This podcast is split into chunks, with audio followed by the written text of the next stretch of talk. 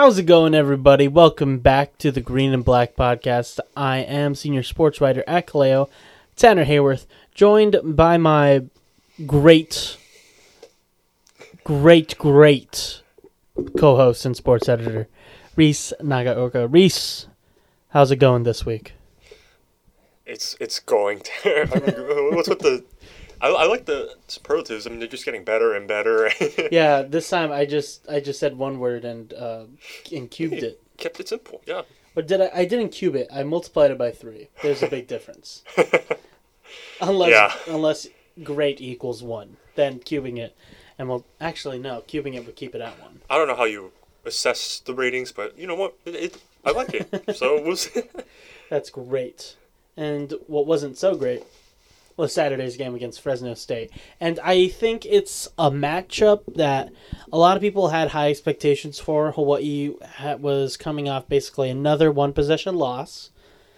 So I guess people had the expectations that this game would be a little bit closer than what it, the actual score was. Um, I would have to keep it real in saying I very much expected a score like that. Because when you look at a Fresno State, that is a team that, when healthy, they are one of the best. They are the best team in the Mountain West.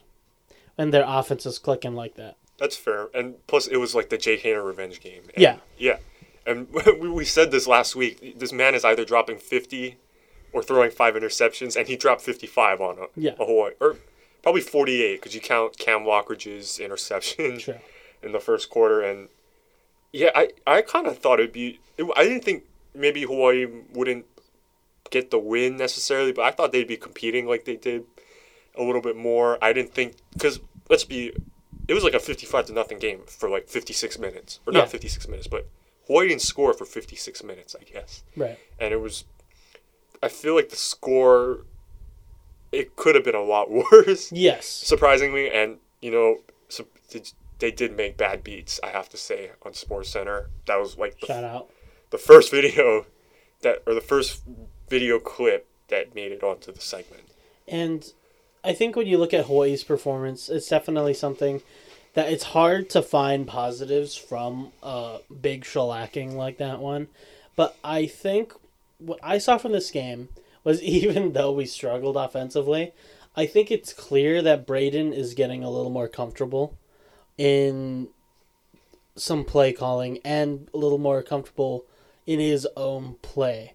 We saw a couple of designed runs for him on the pitch option, which I was a fan of until the second quarter when they like did it one more time and it was like, okay, guys, come on.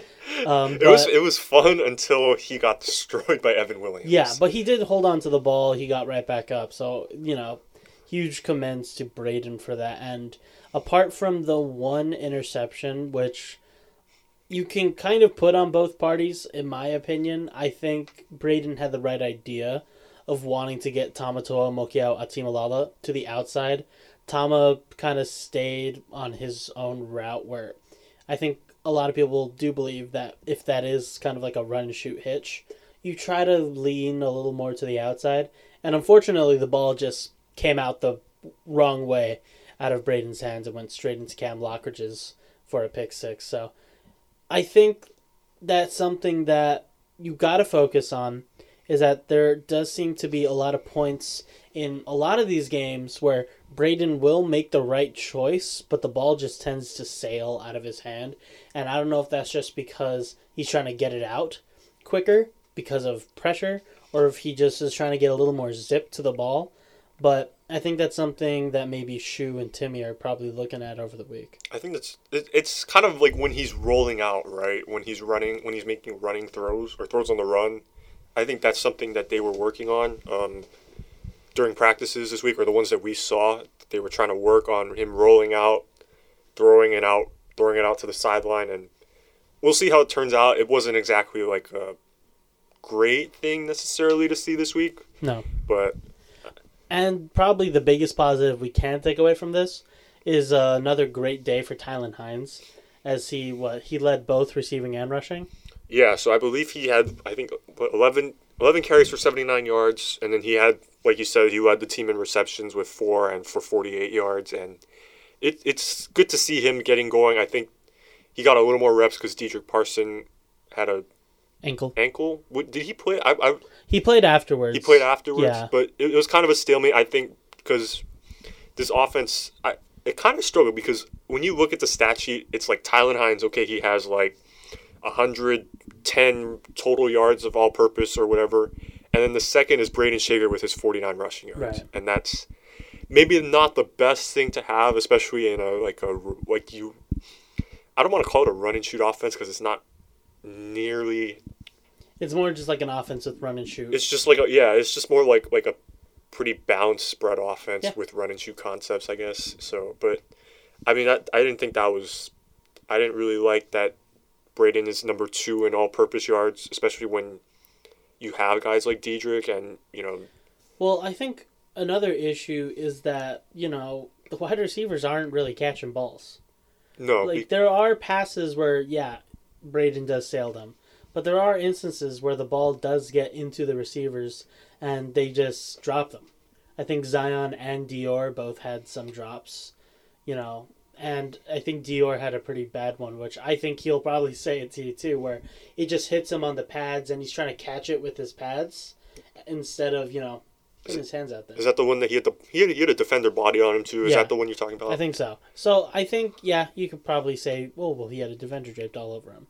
I think if it hits you, I th- yeah, the if pads, it, I think that's gonna be one he wants that back. should right? be one that you can corral in. So, and it's been an issue that we've been seeing the last couple of weeks where, you know, the receivers aren't necessarily performing into the level that you want them to, and fortunately for them, they do see a little bit of revitalization with a lot of guys coming back and coming in. You have Jonah Panoke coming back from his collarbone, which we all thought he was done for the year.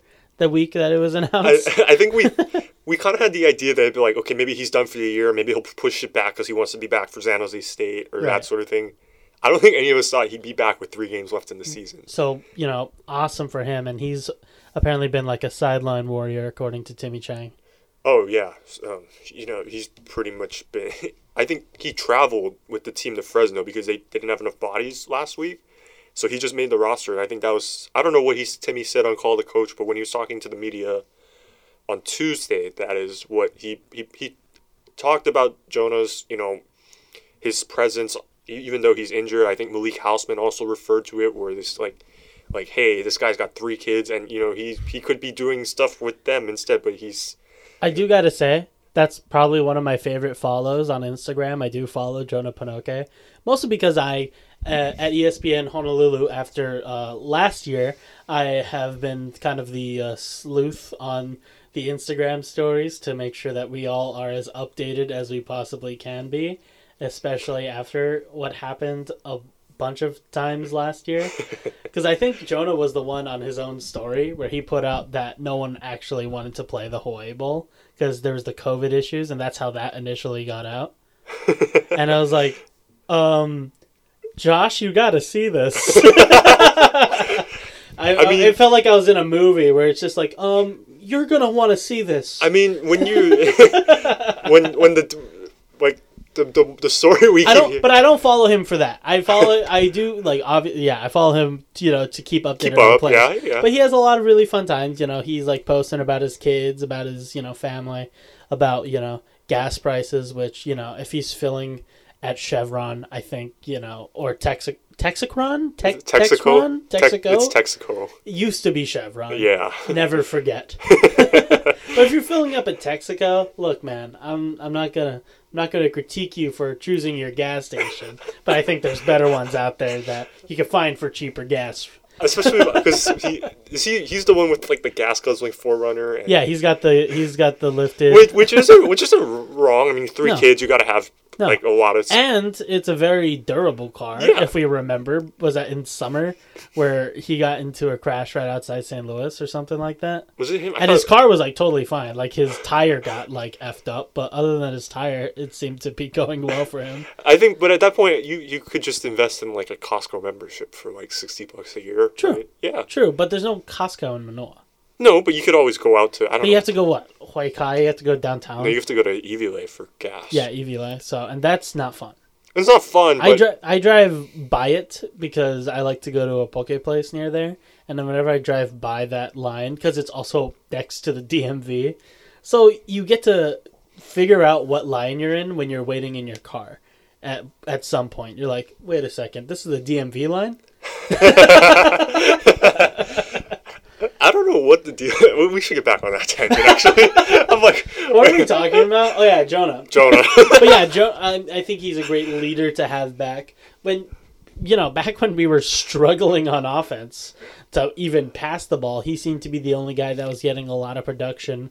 You know, from Joey Yellen, um, and I think it was it the Duquesne game where he went down. I think that was the last game he's listed he played in. Yeah, so. took- I think it's going to be a really great because this is what the first time since like the first couple snaps of the season where we see Zion Bowens, uh, Jonah. Panoke Yeah, pretty much since, and it, it's almost like over two months, right? So, I mean, And, and then apart from them, we also see, you know, last week we saw a little bit of him at the very end. Stephen Fiso's back.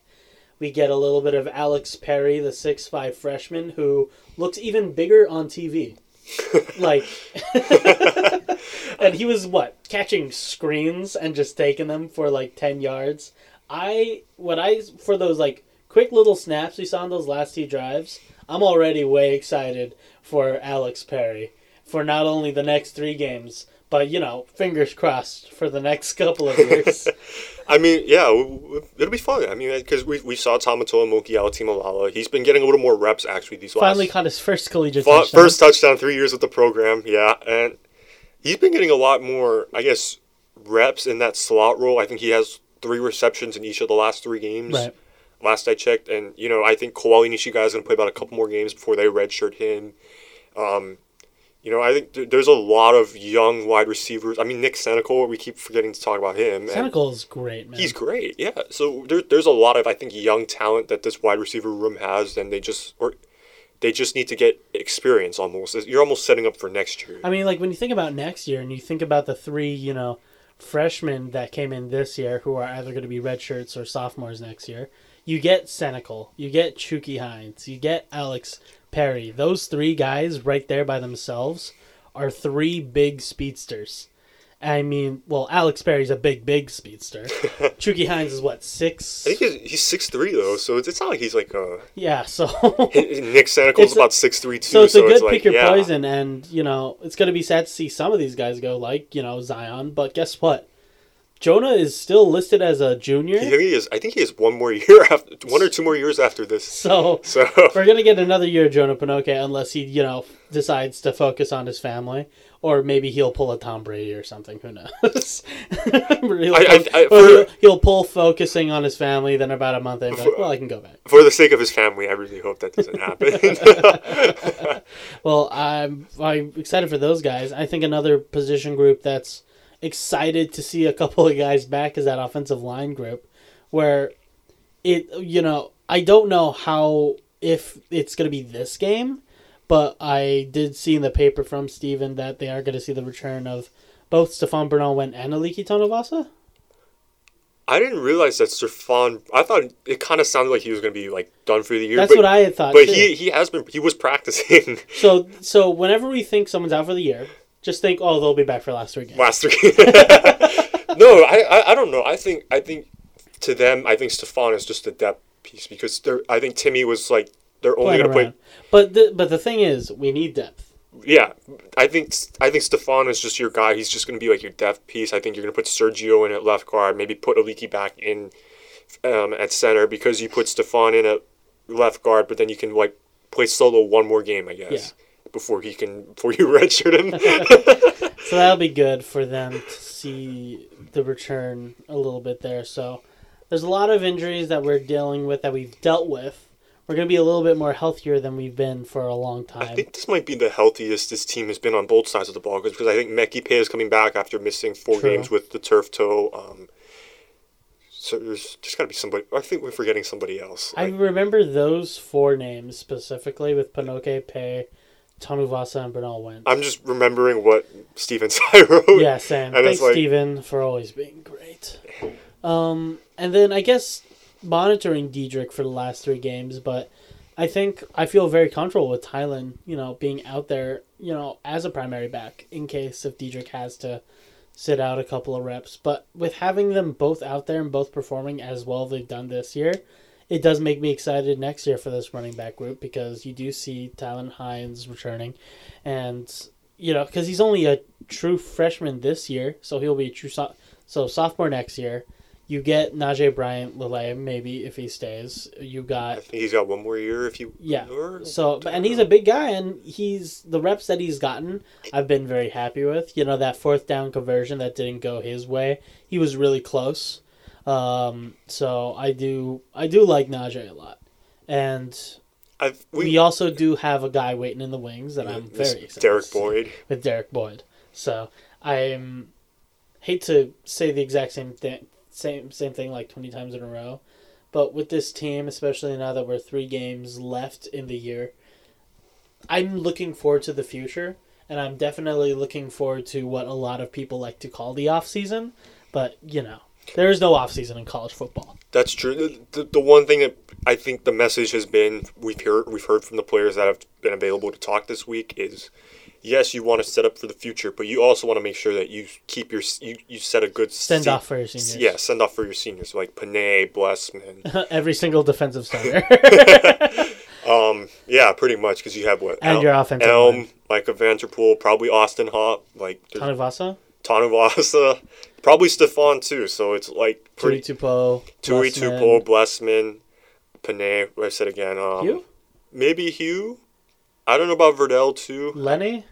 I think Leonard's got one more year if he wants to choose. This is like it's the it's the question mark. It's like- senior. like the only ones I know for sure that have one more year after are Isaiah Tufaga and Logan Taylor. right? And Because we've been explicitly told. yeah, like we, we, we had to ask. It's like, you, do you guys have one more year left, or How does like, this work? yeah, it was like because you look at the you you doing the math. I was like, okay, But these are guys that you know.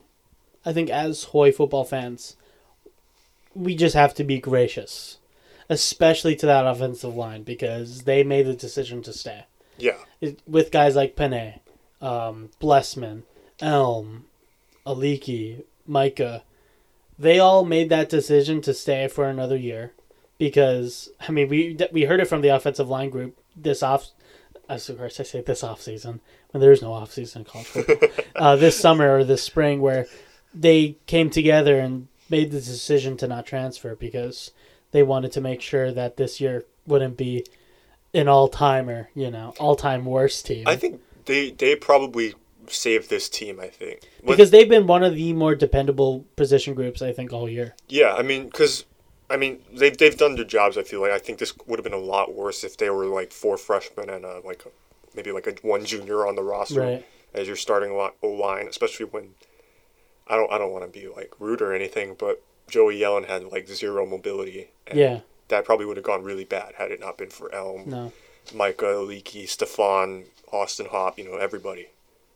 that entire offensive line. Yeah, pretty much. So we're basically what we're saying is there's going to be a big youth movement next year, um, and you know, prayers up. Hopefully, we get some big boys in the transfer portal or some big JUCO boys, because I know uh, Timmy from last night's call the coach is heavily emphasizing both lines in this year's recruiting plan. I just say though, we, shout out to Ezra Ev- Evimalo. Yeah, like, Ezra. He had the he, I think he had the lone sack on Saturday, and he's probably going to be like that anchor for that defensive line. He's really improved a lot. He went from a guy that you see in the depth chart, you're like, oh wow, Interesting. what a cool name. and he's gone to like a solid role player in this defense where he can come down, come in on pass rushing situations, and you know, hold his own for what he can. You know, was he the? I, I I can't remember if he was the one. I was like looking at the two deep, and I was like. I'm kind of laughing because he's like 6'2", 240, and he's listed as like a three tech defensive tackle. and I'm like, well, let's see how this turns out. we'll see what happens here. Is he going against Solo or something? Or Uh, but I think when it comes to the rest of these games, it's going to be looking on to the future. I hope we win. I think this is a winnable. It's a winnable game. Utah State is not the Utah State of last year. They lose basic. They lose Deven Thompkins, who is one of the best offensive players in the group of five last year. Logan Bonner, their senior quarterback, went down with a broken foot, and he already wasn't doing that well before then. And I think Utah State is the only program in the nation that started four different quarterbacks this year. Really? Well, I mean, it kind of makes sense because last year's team was pretty much just like a implant of Arkansas State transfers going t- with Blake Anderson there. And, right. You know, this this year they ha- they haven't been that great. I think they've like you said four different quarterbacks and they lead the. I think they're like second to last or dead last in most interceptions. Throw, wait, they've they've thrown a lot of interceptions. Basically, they've thrown 14 on the year, and th- it's And it's not to say that I'm discrediting uh, Cooper Legas. I think Legas is a is a good quarterback. In last year's bowl game when Bonner didn't play, Legas balled out. oh yeah, and he's held his own for for what he's done this year. I think last week he was, you know, even though I wouldn't say the comeback was on the Utah State's offense initially, they held up enough that they could beat New Mexico last week. And so now you get them coming back after a tough, tough, tough win. I believe they come in tonight. And they should have that entire Friday to, you know, get a little bit settled. And I'm excited for this game. It's going to be a military appreciation night on Saturday. There's going to be a flyover. Maybe we get the cool uniforms. I don't know. I don't Think We probably so. won't Probably because not. this is the year that it is. Um, but We, we just got the nameplates, guys. Like, be be gracious. We just put nameplates on our home jerseys, okay? and yeah, if there's anything, I do want to have a quick shout out to my classmate from my alma mater, Hale Motupuaka, the defensive lineman on Utah State. The only I I don't know how accurate this is, but he is the only uh, like junior, teen, and like adult national fire knife champion. He's the only person ever to win all three, apparently. really? I, Yeah. I didn't know that. Yeah, fun fact. He's awesome. What's for our uh, at Punahou, we have our homecoming event, Flaming P, where we get a large letter P and we wrap it in uh, cloth, douse it with lighter fluid, and then light it on fire. It's a lot cooler in person. but for the at least the four years that you know, that I was at that I was uh, in the high school, Holly basically did the fire dance right before that every single time, and it's as good as if you went to like a uh, Polynesian cultural center. Yeah. It's probably better because you know we got a national champ. and speaking of national champions, I think this is a good transition to talk about yesterday, National Letter of Intent Day, not to be confused with NIL Day. Oh my gosh. This is NLI Day, where the University of Hawaii did nab a couple of good signees across a couple of sports. Most notably, the men's volleyball team signing three Moanalua uh, na menehune. Yeah, so I think they signed Kai Rodriguez, Justin Todd, and Zach Ucha from Moana, and they also just signed somebody else, I think. But like, I can't. that just happen right now?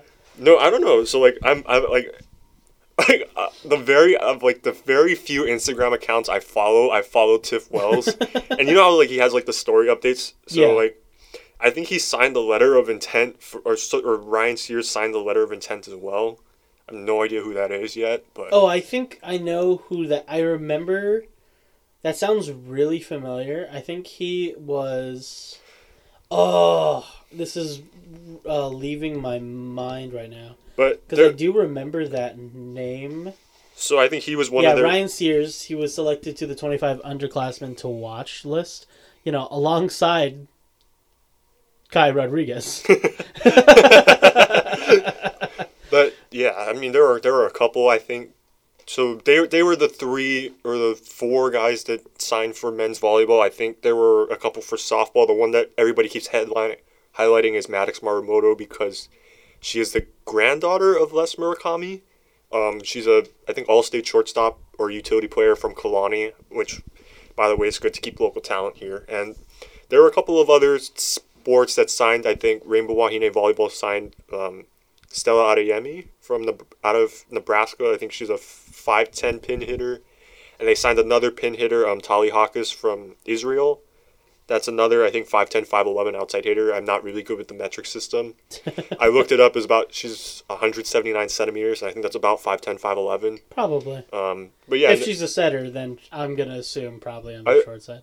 It says she, I, she's listed as a pin hitter, so we'll see. Oh, pin hitter. Yeah, but I don't know. I mean, to be I'm honest, sorry. I, I mean, it's just one of those like no's, and it's like, cause like it- at this point, I feel like in this day and age, you don't really need a really like tall No. pin hitter, especially we've seen with Of course, I've also come in late with this joke because I was I did think about this yesterday, but of course, Tali Hawkins, not to be confused with Hawkins, uh, Spiros Hawkins. yeah, There's no C for Tali. Tali's just straight up an H. So if you do see the the Greek and and uh, Tali together, they are not related, just very similar last names. yeah, and I think you saw that the Rainbow Wahine basketball team they signed Brooke Morel Yes, officially. officially. She had verbally committed a couple months ago. I So- do remember that. so I think she's like a six-two forward from Denver. We'll see how that turns out. I think The Denver pipeline is strong. Yeah, I think there's a there's already a six. Amani Perez Yeah. is Colorado, so and then she had a really good game against Portland. We can get into that later, but and then we saw Rainbow Warrior baseball signed like I don't know how many guys they signed. I don't know who's committed. This is an issue. Okay, I will say this with baseball. I will say people commit very, very far away from their graduation. like we have, what's his name from um, Iolani?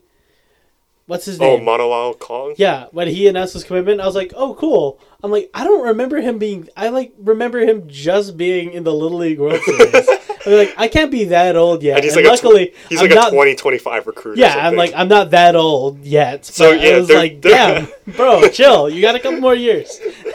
no, but there are there are a couple. So from what we can tell, because I basically just looked at what Dan Cox and Matthew Troop liked on Twitter. Shout out.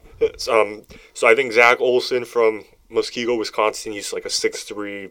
I don't know if he's a pitcher or or like outfielder or something. I hate perf- perfect game is like super confusing. but he, he did sign with Hawaii. Um, he also signed a summer ball contract with a very familiar team apparently the the Alton River Dragons of Yes. the Prospect League. I just saw that too. So you know Scotty Scott is there. Scotty Scott knows what's up. Yeah, so he signed with them. Um, Hunter Gottscho from C- Peyton, Colorado. I think he's a six foot right handed pitcher. Cool. Isaiah Magdaleno from North Hills, California. Either a six three pitcher or catcher. I really don't know. It's it's like so confusing. You never. He could be catching his own pitches. you have him. You have him. That'd be like the most Rich Hill thing to have him throw like three pitches to a batter and then have him switch back to behind the plate. How to make a four hour game turn into five. and then um, Kevin Ferguson. I think he's a six four corner infielder, maybe some outfield as well. Um, also listed as a secondary position was a pitcher, so I don't really don't know.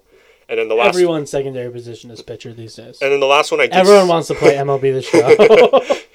And then the last one I did see, the one I do know, because he is a junior college signee, I believe, is from Pima Community College, is Hunter Filito. He's a Mililani graduate, awesome. 5'10", 175 catcher. So we'll see. I think that's another small catcher that apparently is a Hawaii thing. I guess we just sign really small, small size catchers who turn out to be really good, actually. So who knows? But those are the ones that I found for NLI. There's probably a lot more that we've missed. I think there was one for Kamehameha. There's an entire list on KHON2. Shout out Christian Chimabuku for putting that out because I have no idea how you would where you would go to make that database. So it's a. I think it's the Because I know there was that big event at the Blaze. Yeah, yeah, yeah. So they sent out a press release because I, I don't want to say it, but I still have access to the Star Advertiser account I have, so I still get the emails and everything. Hush, hush. Hush, yeah. that's. Of course, okay. we know Stephen and Dave probably listen, and and um and Curtis probably listen to this every week. Uh, but no, I think Curtis knows anyway. but I, I, Who's reading this? I- yeah, I still, I still get. So that's why I kind of knew about, um, you know, Kai Rodriguez, Justin Todd, Zach Yeah. Uchuk, and um, Maddox Maramoto because they were on the list. There were a lot of other ones. I think Nolan Souza signed with Arkansas. Um, well, he signed with Arkansas like as a freshman at yeah, Punahou. So. and then so he They signed him when he was like 5'10", 170. Yeah. there were a couple I, I didn't I did see the ones that really stood out to me was just because I, I covered their matches when they were uh, doing Manoa Cup stuff was Right. Kara Kaneshiro and Ryan Nakao because from Punahou. Um, Kanashiro's actually from Kalani, by the way. She signed with Colorado State as a golfer. Um, Nakao signed with like Oregon State as a golfer, which is really cool. And I I think though probably one of the biggest signees out of the state of Hawaii so far is probably the signing of um of Nelly McEnroe Marinas was that the from Maryknoll, the number six, who was that's the according to Christian Shimabuku, number six player in the nation, according to Extra Innings Softball, who signed with Oklahoma. yeah. So, So Oklahoma is making sure to keep uh, the Hawaii pipeline strong after Jocelyn Alo graduates. Basically, just doing some Babe Ruth activities up there in Norman. So hopefully, you know, as she goes on, what what was the um what was the hitter after Jocelyn? Who's also basically just as good as Jocelyn. was it like Chantal Jennings or something? I can't remember her name, but like I just, I just made that up. I have no idea. I can't remember her name. I just remember her being basically just as good. But you know, Nelly is going to go up there to you know continue this really strong line of you know booming some balls for the Sooners. yeah, you got to keep that uh that Hawaii, the state of Hawaii, very interested in OU softball. I guess. And it's also like a big, you know, shout out to a lot of the schools that you don't necessarily think out when you think about like big power, you know, generating big powerhouses. Because you know, with Nelly, she comes, she's coming out of Maryknoll, and if you're not like a big, um, high school sports watcher, you probably think of Maryknoll as basketball. as or that school across the street from Punahou. or if you're from Punahou, you But- think, oh, that's where all of our suspended kids go. wow. Okay, but no, I think. I'm not saying it's true. I'm just saying it's weird how that happens a lot. But you're you're right though, be- because we not a lot of people. I, f- I feel like not a lot of people are aware. I think Maryknoll just won the state title in softball, right? yeah, Maryknoll is a very it's a very good school in certain sports. Yeah. So I mean, it's not like it's like just sleeping and everything, but I think the one thing we had to talk about was like the Colorado pipeline. You talked about Imani Perez. She had a really good game, I think, against Portland State, or not Portland State, Portland, or she had a decent one, I guess, in that. Um, let's see, what was it? Seventy to fifty-four loss on Wednesday. I mean, that that was probably like uh, because it's like I think UH had like twenty turnovers in that game. Daejah I Phillips think had it's a bad game, and if you ask Laura, Coach Laura Beeman, about the game, she's gonna tell you it was bad. Yeah. But in my brain, I'm thinking, well, it wasn't as bad as last year's game. because I always think like that. Where I'm like, well, it could have been worse. Was that the one that like Amy Atwell still scored like thirty points Yeah, against them? and but they that was like 94 to 77. So seeing this game not, you know, jumping out of the 60s, at least for Portland, I feel good about that because I do feel like our defense this year has been very good to solid. You know, it's been from basically average to very good. We have our moments where I think there are just some brain lapses that happen. And if you're looking at this team, I think the one issue you see immediately is rebounding. Mm. Because even though we have points where we, I know for the Oregon State game, we started out with both Nena and Callan both out there. I think there's something that we just have that needs to just be more instilled in having some more aggressive rebounding from our the uh, Wahine down low. Yeah, I think that's just they're just toying. I, that's the good thing about non-conference is that you get to toy with your lineups a little bit because in the end, what it's when it's conference play that matters. it's conference play that matters pretty much. Like That ver- that surprised me a lot how you said that. I yeah, but yeah, I think I think this Rainbow Wahine team will get, eventually get it together. I mean, this is a team that I think a lot of people there. I think a lot of people who know women's bat or Rainbow Wahine basketball. There's a lot of freshmen that they're high on. We talked about Yeah. Imani Perez. I think Avery Watkins is another one who will probably be big over the next, hopefully the next three weeks or four and two newcomers getting massive minutes in Lily and Jovi. Yeah. So I mean, because Lily's starting and Jovi is is playing a lot of minutes. and you know, I think Jovi's got a lot to live up to after that exhibition. So. Yeah, and I think if I think about the guards, the one thing that I would think would be an issue would be there's a lot of, especially when you're taking it up the court, just slow it down a little bit. I think you see that with Jovi. You see a little of that with um, Does, with Kel- um, does Kelsey, Kelsey Imai Imai. still do that? I was just gonna ask. She she did it a little bit, but she where she that's but that's what the great thing about Kelsey Imai is, is that she gets the ball on up court, especially when there's like a uh, when they're trying to trap or when they're trying to. Um, no, that that's her thing. That's, that's why, her right? thing, and I she's good at it. There are moments where I'm just like, okay, chill, chill, chill, chill, chill, chill. But that's that's what I guess that's why she's here. She's their pretty much their playmaking, ball handling guard. I guess. Yeah, guess. and I and she does a really great job at it. I mean, there's a reason why she basically started for a lot of the games last year. Wasn't she the one? She's the one that made Sports Center top ten in high school because she like crossed over somebody, and it was like it was like number seven on Sports Center. I was like, okay, cool.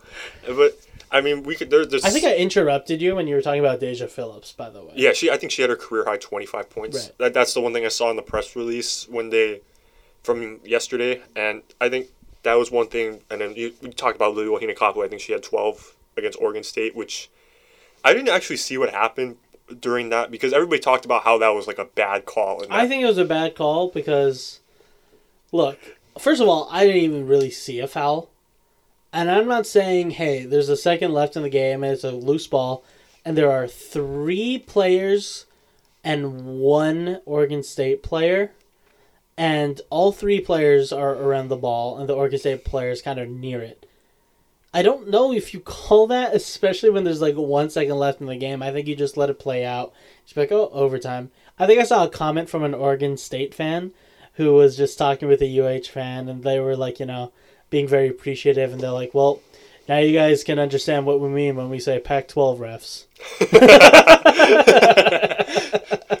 yeah, So I just kind of chalk it up to that, you know, as a as a Punahou alum, I do know the bouts of ILH refs, refism. So, um, it's it's a rough world out there, but hey, they got a hard job to do, and yeah, I appreciate that they go out and do their job. I just don't appreciate it when they do it wrong. yeah, and then I think we could transition to some of the other sports. I think the, the We one talk about men's basketball and how we're excited for this team. I know we, we talk about the same thing the last four weeks. It's like this, Although there is, you know, more there is more to say about this men's basketball team since the last time we talked about them. Yeah, I think a lot has happened. I think Right. the main thing everybody's talked about is Juan Munoz is not actually going to play the rest of the year. He's suffered a torn Achilles, which is a bummer because I think that sets. I think it changes the the Rainbow Warrior basketball team because you kind of have to deal with that now because it, it everybody talks about how big of a piece he was on and off the court. Like we saw it against Hilo in that in that win exhibition win. He was good He in was about balling. he was good in about every single like aspect of the game. You know, he was drilling threes. He was setting up Noel Coleman for threes, um, driving it driving it through to the hoop and scoring. And there were points where he was like good on defense. He jumped in, he got in the passing wing, jumped the ball. It ended up going out of bounds, but it was a really good show of like his IQ, and he was drawing offensive fouls. I mean, I think his it's gonna be a next man up thing. I think. Yeah, and this is the thing with Hawaii basketball; they are very comfortable with that pro- with the prospect of next man up, especially after last year when you saw both him and Samuta go down. You saw Hepa go down in out of conference schedule. You saw Bernardo go down. You saw Noel go of con- down. You saw Noel go down. You saw Mate go down. So a lot. So Eran Ganot, I think, is comfortable with his team that he is confident about next man up mentality. Because right now it's for now it's just one. Um, I don't know the um, extent of Amaro Lotto because I know he Yeah, I, I didn't was play told he last week due to an injury. Yeah, so I'm not too sure how that turns out, but I think Eran, when he talked to media um, this past week, it- it's kind of like they're not too sure who's gonna. I think it'll probably be Jovan and maybe Justice Jackson will split the point guard duties. Maybe Do we see Cody Williams? that's another that's another option he brought up. I mean, it, Right. it'll be interesting, but I think it it's it'll be interesting. I think because especially with the quick turnaround for this team. Juan Munoz's injury, how does that how does that impact them mentally? Because you could kind of tell the emotions, why how that impacted like players like Samuta Avea and you know I think Kamaka Hepa talked about it. Eran Ganot. was very emotional. Yeah, um, After the after the exhibition last week. after he did his radio interview, he went down to talk to um, Print, and you know he he was very emotional. He actually actually asked for a napkin because he was it was it was such a Well, when because I do the ra- I help with radio. When Right. he was talking with Gary Dickman in the post game show, he when Gary had brought up Juan's injury, immediately you could tell that some like when while Ron was talking, like he was slowly getting emotional. He had to stop talking a couple of times, and he had to collect himself, and you could really just see the effect that you know, past being a basketball player, how like the effect that Juan Munoz has on this team. Oh, he no is a question. leader. He is a guy that obviously that Eran Ganot believes in. Well past just being, oh yeah, you're my starting point guard, and I believe you can you know, get the get the shot up there, get the pass up there. As a young man, he believes in him. I think he And I think that's just devastating to see, especially when you have the expectations built on you of, you know, coming back. You're looking so great in the off season. Everything's working out for you. And then right before it can all restart for you, it instantly just gets taken away again. And that's just devastating. Yeah, I think Eran Ganot called Juan Munoz probably the, the most inspirational person he's seen in his life, and I think that just speaks volumes to Juan to Juan Munoz's impact. I mean, we we've heard how close he is with Samuta Avea. That's kind of you know that's another thing that was like really emotional for him, and I think I don't know how this team will handle handle it this week. I mean, they're gonna play what three games in four days. With Mississippi Valley, Yale, and Eastern Washington. Yeah, and we'll see how it turns out because if we get back to the basketball point of it, I guess is they had they shot like what like eight threes or something or not not eight threes like 13 threes in the exhibition, and Eran Ganot was like we do not live and die by the three. That's Right. not something we want to do, and they were not happy with their defensive performance. I guess there were a lot of offensive rebounds that they gave up to Hilo, and I think there's things they're gonna have to change. I think. I think when you look at this lineup now moving forward, I feel very comfortable in Coleman being kind of a starting guard out there as a combo guard, whether or not he's um, walking up with the ball or handle or getting it off. Um, you know, if Jovan can, you know, take a page from Juan Munoz and gets a little more aggressive going into the paint, I think that'll be great for him if he can do that. And I'd feel a little bit more confident with uh, Jovan being out there as a starting point guard because he's a good leader. He's a good passer, and I think he's a great facilitator for that offense. My issue with him is just that I just want him to score a little more. I want him to drive into the paint to try to suck some guys in. Because even though he is short, I think that is, you know, probably his biggest weakness is just because he is just not the tallest guy out there. But he's got to put himself in a situation where he can either score or draw someone off another guy so he can pass it out. Because there are a lot of really great uh, shot creators that we have on this team and a really great catch and shoot guys, you know, like Coleman. Samuta has a shot. Kamaka has a shot. I think we. I mean, we talk about it. I think I like Coleman when he's in like your two guard or something because then Yeah. he can just shoot the ball whenever he wants. And you, Right. you're right. You can do Jovan McClan. You can just do Jovan. Maybe put Justice Jackson, have them platoon or whatever. Right. And I think the other thing we have to talk about is um, how versatile when you, you they can be Hawaii can be with their front court because you can put Kamaka on the perimeter. You can put him inside. Um, you know, Samuta was another ball um, guy who's taking the ball up the court, so that's another um, ball handling option. Zoar Ned got his start on. And you can get big with this lineup too, still. Yeah. Because you still have on the bench coming out, you still got Ryan Rapp, who coming out of Washington State can play that one through three Yeah, and pass the ball and shoot the three. So he's shown that he can do that. I think he made a three in the exhibition, didn't he? I can't remember. it's funny. I was there and I still don't remember. But he was out there. You have Henry Rouhliadeff from Australia, who, if he develops well, maybe you can put him out at the four. he's probably or like, the- yeah. or, you know. he's probably your stretch four. yeah, and then you have you could make a mega lineup with you Oh, know Bernardo. you can do the ultra big lineup if you really want to. It's like that one bubble game that Denver had where they put all their centers out there. you could do like the Bernard the the Bernardo, Sekmore, Rouhliadeff, Kamaka, and Samuta. Did I say four or five names? I don't know, but you could just do something where it's like, yeah, Samuta's your one, Kamaka's your two. you got Harry at three, and then you put like like um Sekmore and Bernardo. Yeah, Bernardo there. four or five. I hope Eran's listening to this. We have some really great ideas for your team. if you have a little trouble rebounding, try this lineup. Yeah, I mean, I mean, we were going against a team that lost by 50 but the other week, the can- other day. we cannot compare Hawaii to Baylor though. Let's be let's. No, we can't. But The only thing that and they so after get but they got they they just got finished getting beat up on, and now they got to fly to Hawaii. I think a little bit to that you got to take into account that even though yeah Jerry Rice did graduate from there, he's not there, and I don't really know any names coming off of Mississippi Valley.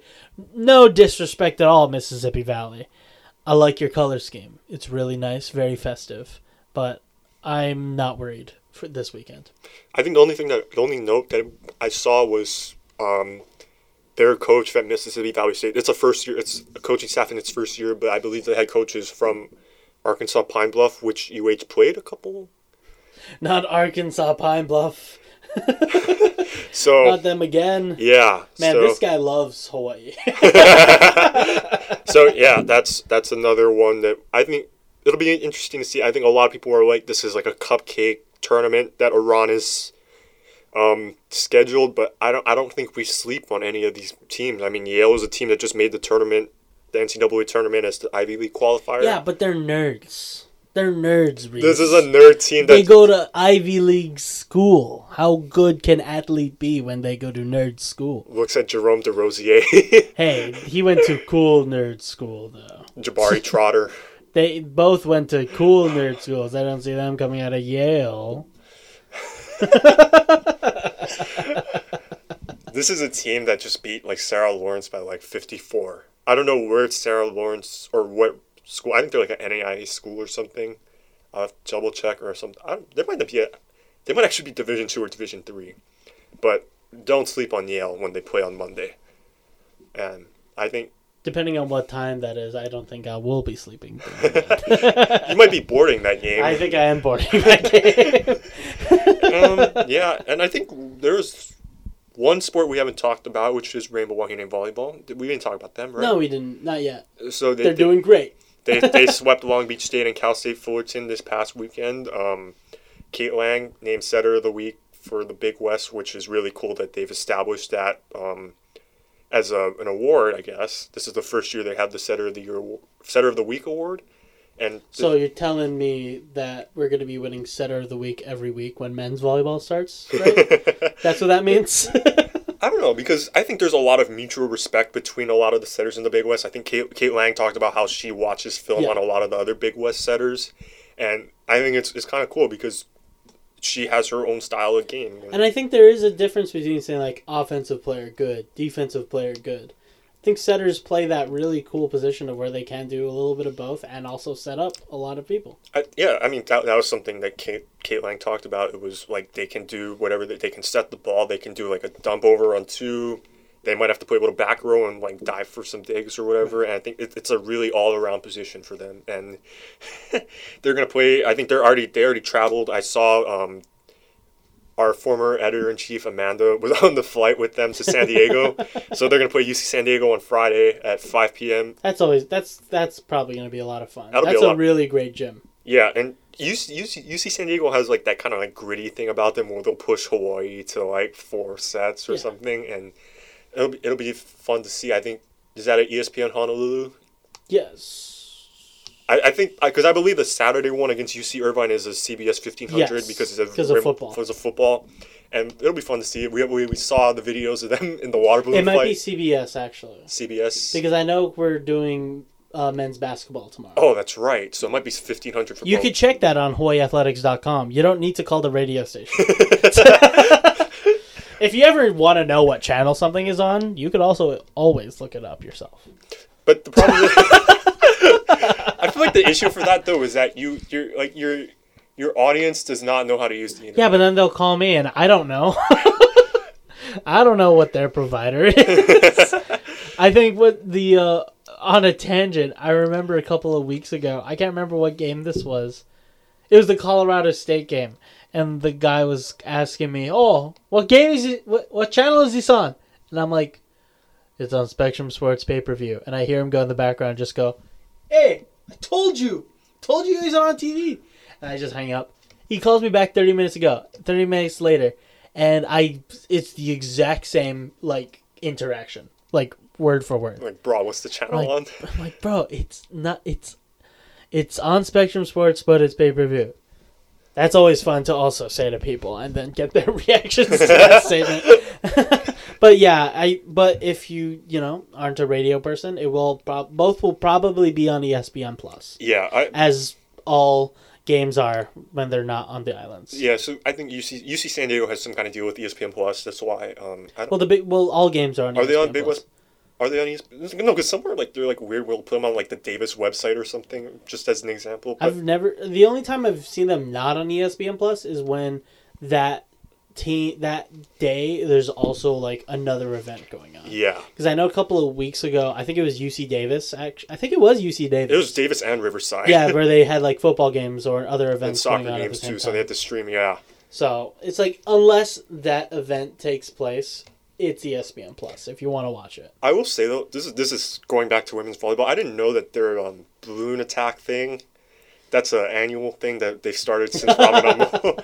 because I, they were talking about it. I love that. That was that, that was funny. That was super fun because we, we were like we didn't know what was ha- so we were we didn't know what was happening so like um it was like Rob DeMello, Brian McInnis, and I I are waiting and then we just see Robyn like like oh I didn't like forgot that we had she had to do media availability that week so she was like oh shoot so she was like and she only looked like I I don't know if this was because she was oh she was like oh we, we just didn't want to get you guys whipped. But she looked like she was like a tactician like paranoid like looking over her shoulder everywhere.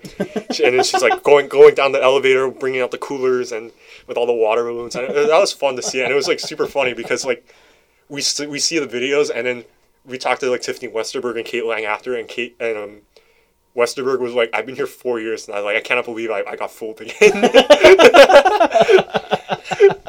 so it was like it was, it was it was fun to see I think it, it shows a different side of this this team that we maybe don't usually get to see as much I've, that's what I always love about watching Wahine volleyball is like even during the games you see the two sides of Robyn.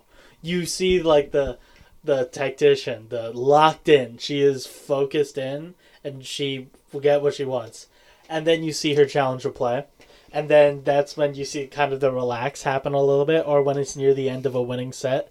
And just I think just seeing Coach Robin Amo get excited and get hyped and happy for her team is just always so refreshing to see. that should be a GIF Yeah. it really should it's fun Ah, she had this really great one where she just like jumps straight up into the air after like a big win for a set and there's there's just a lot of these really great GIF situations that Spectrum Sports could you know get into the business of as they you know broadcast it. Well, because they did they did one with Rich, Rich with Rich Hill when he was um he, he won a challenge or something right, and he was like still like happy and everything, but or the uh, two Charlie ones. but, but yeah, you're right. No, going back, it, it's funny because especially when it's like when you when women's volleyball is playing like uh like like they're like losing in set two, down already down a set, and they end up winning in five. To get to see Robyn go from like, what are you doing, and then then the fifth set, Or like not even talking to her team. yeah, yeah. Because that's when you know she's like really pissed. She just doesn't talk. That was them. super. Like the, I think there was a USC one Yeah, where they were down two nothing, and it was like she was like super mad that second set, and then like the fourth and fifth set, she was like the happiest person you've ever seen. I think that's still one of my favorite games from this year. Is that reverse? Oh, hands like, down, that was probably down. one of the most fun things Especially to watch. coming off the UCLA game too. yeah, especially knowing how the the night before I think went because that was the one where we spent media spent like an hour waiting post game, Right. and I think it was like. m- Most of us weren't on deadline. The only thing I person who was on deadline I think was Jason Kaneshiro for the paper. Right. But we were all just waiting there, and it's like, okay. And we just started talking about. it was like, okay, we'll just see how this turns out. And that was probably one of the most weird weekends, I guess, for Rainbow Wahine volleyball. Right. Well, there was a lot of really great stuff that happened over the campus this week. Um, yeah, I think it's been a really fun week. This weekend, there's a lot going on on campus. Like we said, there is why. what isn't going on this weekend? Because there's the Rainbow Classic going on. There's Hawaii football going on. There's Wahine volleyball going on as well, and Wahine uh, basketball is returning from their uh, away trip. So Yeah, I though, I think the one thing that well, this will be a very busy week though. Though excuse, me. The only re- the only one that I think is going to be crazier is next week, because I just realized that not only are women's volleyball having their senior festivities at home, women's basketball is playing a tournament before those games, and then you have football senior Which night is on, the UNLV game too. on Saturday, and then it just so happens that men's basketball is also playing up in the EA against Hawaii Pacific. So it's like someone is probably one of the media members is going to have burnout, like for real. Shout out to Josh Pacheco. uh, if there's one guy that is probably dreading next week, it is probably our good old uh, program, Program director, director. at ESPN Honolulu because he is the men's voice for this weekend. He also has to do, you know, shows. he also has, you know, all of his other responsibilities. Oh yeah, and he also does the pregame show for football. So, you know, good luck and shout out. I want to see how that turns out because I think I, I'm told I might. Oh, but that's just the HPU game though next week, isn't it? yeah.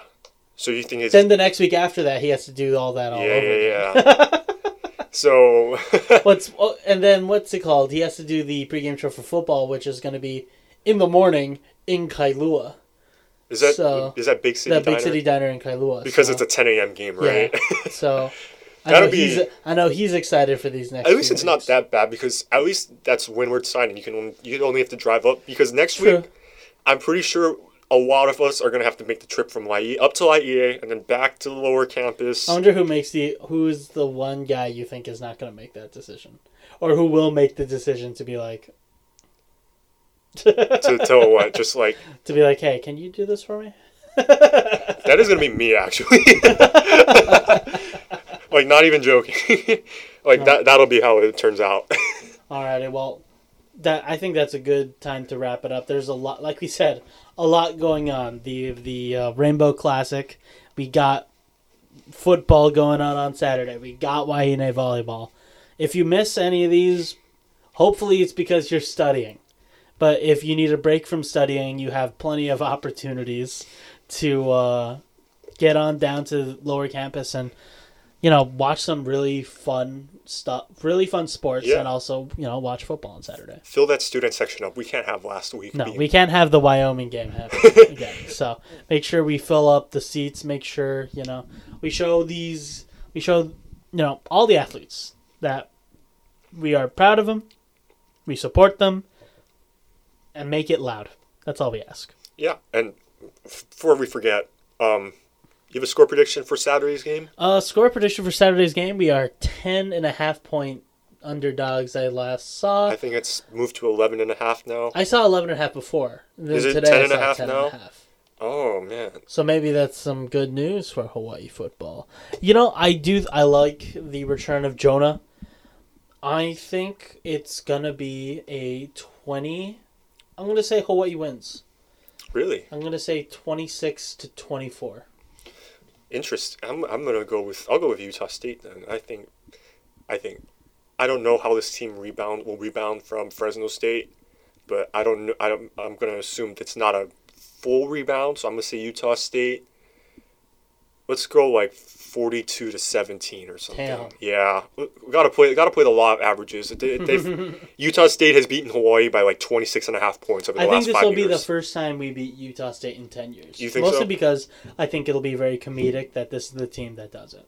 that would be like the most chaotic thing. So you're right. But I mean, we'll see.